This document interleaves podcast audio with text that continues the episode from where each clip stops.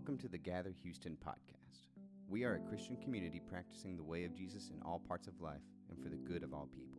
Thank you for joining us today. So, uh, this is the second week of our look at the parables of Jesus. Over the next couple of months, we're going to look at, at these parables. And just as a reminder, a lot of folks are new around here. We're at the now kind of in the tail end of what, what we have called our year with Jesus. In 2023, we had focused uh, only solely on the life and the teachings of Jesus. And we're doing that because we just want to be abundantly clear um, that we don't worship the Bible and uh, we don't worship the Apostle Paul. As Christians, if, if you are someone who identifies as a Christian, then we are worshiping and following Jesus. And so we have spent the year trying, hoping to learn uh, from Jesus about this life of Jesus so that ultimately we could embody the way of Jesus uh, in the world.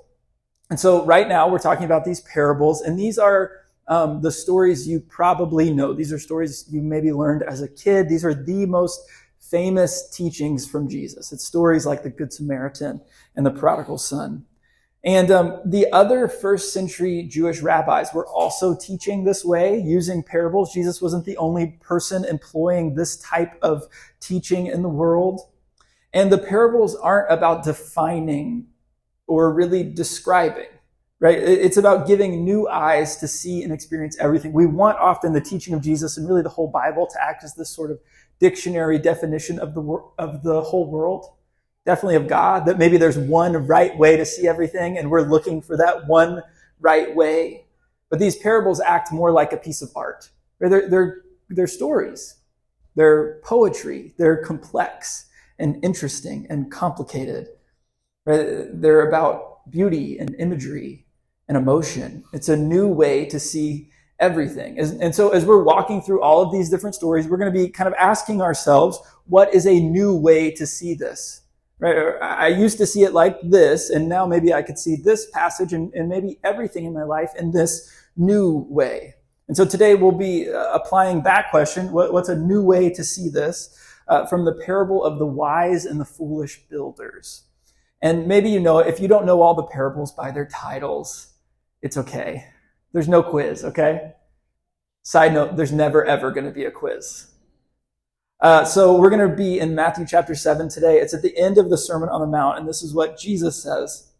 Therefore, everyone who hears these words of mine and puts them into practice is like a wise man who built his house on the rock. The rain came down, the streams rose, and the winds blew and beat against that house, yet it did not fall because it had its foundation on the rock. But everyone who hears these words of mine and does not put them into practice is like a foolish man who built his house on sand. The rain came down and the streams rose and the winds blew and beat against that house and it fell with a great crash. Hear the words, put them into practice, and your house won't fall. It's not a particularly complicated concept, but it really helps to know what Jesus has just said Jesus says right here, um, if you hear these words of mine, and the temptation or just our natural reaction even is to fill that in with whatever we deem to be correct. So we say, uh, whoever uh, votes Republican, whoever hears me tell you to vote Republican and puts that into practice is a wise man whose house will not fall or whoever um, agrees with my particularly particular set of ethics and ideology that's a wise man. But jesus is talking about a very particular set of teaching right? It's not something that we just get to fill in and say well what do i think jesus said about these things? Jesus says uh, if you heard these words of mine like the ones i just said and the, the therefore at the beginning of this passage is really the hint that we should go backwards and figure out what Jesus was talking about. Right? We don't get to just fill in the blank here. So this parable comes uh, at the end of the Sermon on the Mount. And um, if you if you turn your page back in your Bible, you guys didn't bring a Bible today, huh? Maybe we'll start doing quizzes. I'm just kidding. I don't carry a Bible around. Some people are like waiting for me to pull out my Bible when I meet you for coffee. It's not there. I'm so sorry to disappoint. Um, but if you go back a chapter in Matthew, um, Jesus is saying things like this. Be careful not to practice your righteousness in front of others to be seen by them. When you give to the needy, do not announce it with trumpets, trumpets as the hypocrites do in the synagogues and on the streets to be honored by others. Jesus is saying this.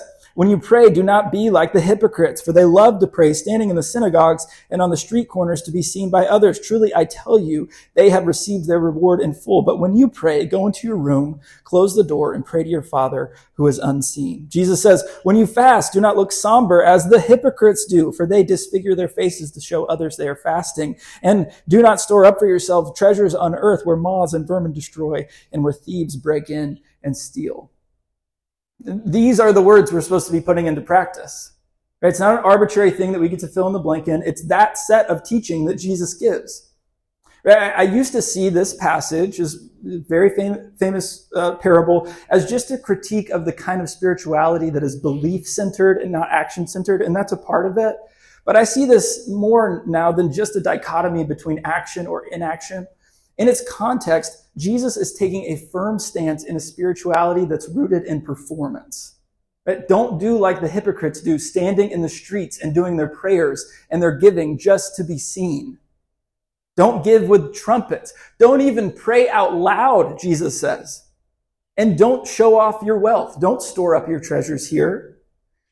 So what I'm seeing now is this, this parable isn't just about if we embody our spirituality. It's about how we embody our spirituality. Not as a performance, but as a practice. Not so others can see it, but so that we can be transformed by it. Hear me today. Jesus centered spirituality is a practice, not a performance. That's the whole sermon, okay? That's it. Let's work this out a little bit. Performances are done in public. Performances are about impressing or entertaining. Performances seek to achieve perfection. Performances have a judge. Does that sound like what you learned growing up in church? That you were going to have a judge, that you needed to do it in, uh, in public, that you were seeking some sort of perfection, that there was an audience involved. But a practice is different. Because practices aren't done with the goal of perfection, they're always done with the goal of transformation or change. Practices normalize failure. When you are doing a practice, it doesn't require an audience and it never has a judge. There's no one waiting to applaud your practice. There's never any shame in a practice. You just try again. And I know um, that there are some familiar grooves in your brain and I have them too, that tell you differently. But church is not a performance. Church, you showing up here, hopefully is a part of your practice, your regular practice, but this is not a place where you need to perform. No part of your spirituality needs to be a performance. There is no audience for you. And maybe that's bad news for you. Uh, maybe you've been doing this because you're like, somebody should start clapping soon. I've been reading this confusing Bible every morning. Someone needs to pat me on the back. There's no audience. There's no judge critiquing you. You don't have to do any of this perfectly. This is a place where we normalize failure and then we just try again. And it turns out that all of life is just a big practice. None of it has to be a performance. And I think a lot of us live and we uh, interact in spiritual communities and we pursue some sort of uh, spirituality where we think the whole thing is going to have like an annual performance review. Some of you guys have put yourself on your own PIP. Like it, that's not it, all right? That's not happening. There is no judge. There's no audience. There's no one clapping or critiquing. This is your practice, not so that you become perfect, but so that you transform. We don't have to achieve. We don't have to produce anything. We don't have to constantly avoid some feeling of shame. It's just one big practice. I grew up as a, as a church kid. Uh, any church kids here? Some of you? Congratulations. I went to church on, on Sunday mornings, yes. Sunday nights. Do you guys do Sunday night church? Wednesday night church, yes. Uh, I was an RA, a royal ambassador. Any royal ambassadors in the house? Yeah. You got anybody want to recite the royal ambassador pledge with me? No. As a royal ambassador, I, am just kidding. Uh, I did VBS. I went to church camp. Oh, on Sunday night church, we usually did children's choir practice or children's handbells. Anybody in a children's handbell choir? Did you get to wear the white gloves? Yeah, that was weird. That was weird that we did that for sure. But what I learned in all of that church growing up uh, was that I was supposed to perform a certain way. That that was really what my childhood church experience was about, was performing. So I showed up to the building and I needed to be wearing my Sunday best. And um, I went to Sunday school where I was asked to recite in front of my friends the memory verse. Did you guys do memory verses? And then um, there was a little piece of paper where maybe I got a check mark or even a sticker, depending on the Sunday school teacher, about whether I knew my memory verse and about whether um, I was giving an offering that day, whether I was going to adult church with my parents or just Sunday school with the other kids. We graded each other. That's what we were doing. We all graded one another in like first grade. We were seven and eight year olds being like, you should really work on your Bible memorization. It had a good intention, but all it was telling me was that when I showed up in a spiritual community, I needed to perform a certain way. And then I did things in church like walk to the front in front of everyone to make a decision. And then I was, I was trained to give testimonies. Anybody else give some testimonies? Which was really just, it's a performative monologue. And sometimes we would work on our testimony to kind of beef them up a little bit because I was like 11 years old. I had I hadn't been a drug addict. I didn't have anything good to talk about. I got nothing. So we would be like, yeah, that guy who came to the revival, his testimony was like 10 out of 10. So like, I got to sneak out of my house tonight or something. Like something crazy needs to happen. And then um, it, it turned out that that performance-based participation in church, it wasn't limited to just being a child. I got a little older and I got assigned um, an accountability partner.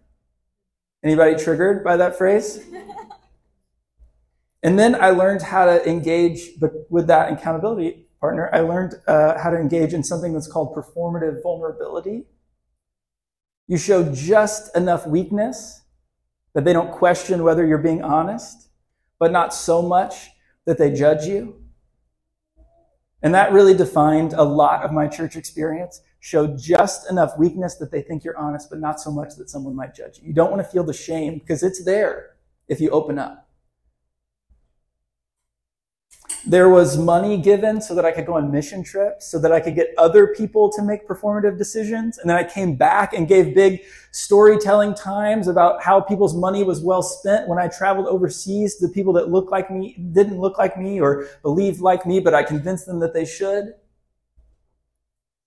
And all that performing, it turns out that it was just the minor leagues in comparison to what it was like when I became a pastor.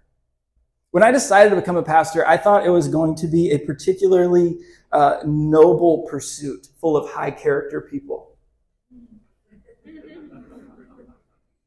I was wrong. Uh, before I knew it, some of you guys knew me in those contexts, so just sorry, I guess. Before I knew it, I honestly, um, I was a PR manager. That's what I did. I did PR at churches. I stood up, I had a good smile. I talked like I was supposed to talk, so nobody asked too many questions. The first and only feedback I received after giving my first big, this, I didn't know it was going to hurt me.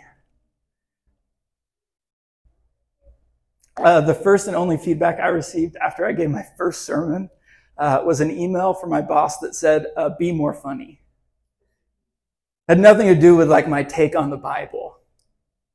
I just wasn't entertaining enough. I was trained about how to avoid making real eye contact with people because there was a camera in the back. And if I wanted to make an important point, I didn't need to be looking at the people in the room. I needed to make sure that the people who were watching on the screens to the side of me and watching online at home knew that I was really serious. I was scolded over and over and over again for being too honest on stage because I brought negative energy to the room. And what was communicated to me in whispers and in shouts was that this is all a performance. And there is an audience who will judge you.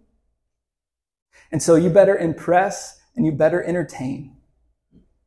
And I, I quit my last megachurch job almost six years ago, like to the day, almost six years ago. And I have spent the last 2,190 days trying to rewire, trying to rewire my brain so that I never have to stand up in front of you and entertain you or impress you. So that together we can be practicing something that isn't about perfection. It's just about transformation so that we can normalize failure. So it's okay if it doesn't go exactly right. I've been listening to you remind me of that. I've been, ma- uh, Katie has been making me save your nice text messages into a folder so that I read them. There is no one judging. In your pursuit of change and transformation, there is no audience. You don't have to pursue perfection, and neither do I. We just normalize failure and we try again life, all of it, our spirituality, our participation in church, the way we parent and the way we partner, all of it is just one big practice, not a performance. So for you, do you feel that pressure to perform, to achieve? Now, I wonder for you if that is an external pressure, that there are other people, there are other voices telling you to perform a certain way, to behave a certain way, to impress, to produce a certain way? Or has that internal voice, bec- external voice become an internal voice? Like, are, are you telling yourself that? Is it external or internal? I just wonder if you feel like in your life there is an audience waiting to judge you. You know, I, I think because of the world we live in and the way that we all share our lives online, it's that we kind of live in that feeling like when we're in seventh grade and we walk in the lunchroom and we think everyone is looking at us. It turns out really no one is looking at us. But that's how we interact with the world. Like there is an audience waiting to judge and shame us. And when it comes to your spirituality, your faith, your journey with church, with God, in what ways would you say you have felt the need to perform? Maybe it's about what parts of your life you share, Maybe it's about checking some boxes. Maybe you think God is expecting something from you. But in what ways have you felt like you need to perform in spaces like this with church people, in your own spirituality? And then how could you transition to a practice based spirituality? No performance, just practices. The way that Jesus talks about it at the end of the Sermon on the Mount, it's just a lot of stuff alone. Like just Give to folks when no one sees. Pray in a room alone. And um, I think for most of us, we have been so shamed to check the right boxes and to doing our morning quiet time or whatever that we've thrown out a lot of those practices that are good and healthy because our own internal voices haven't allowed us to find some healthy middle ground. We say we're either doing them so that we can check off the box, and then when we don't, we feel so bad about it, we can hardly stand ourselves. And so we just don't do it at all. But I think um, maybe it might be time to do some things again and do them like religiously. like just say, I'm going to do this is the practice I'm going to do. I'm going to spend 10 minutes alone. Maybe it's just in silence. Maybe you say, I'm not ready to read a Bible yet, or this is too confusing to me, or it just stresses me out, gives me anxiety. That's okay. You just said, I'm going to spend 10 minutes alone every day somewhere in quiet. Not trying to produce anything, not trying to achieve anything. I'm not impressing anyone. I'm not even impressed with myself. I'm just going to do it anyway. What would silence look like? Or take a 15 minute walk alone every day where you just close your computer, put your phone down, and just be alone.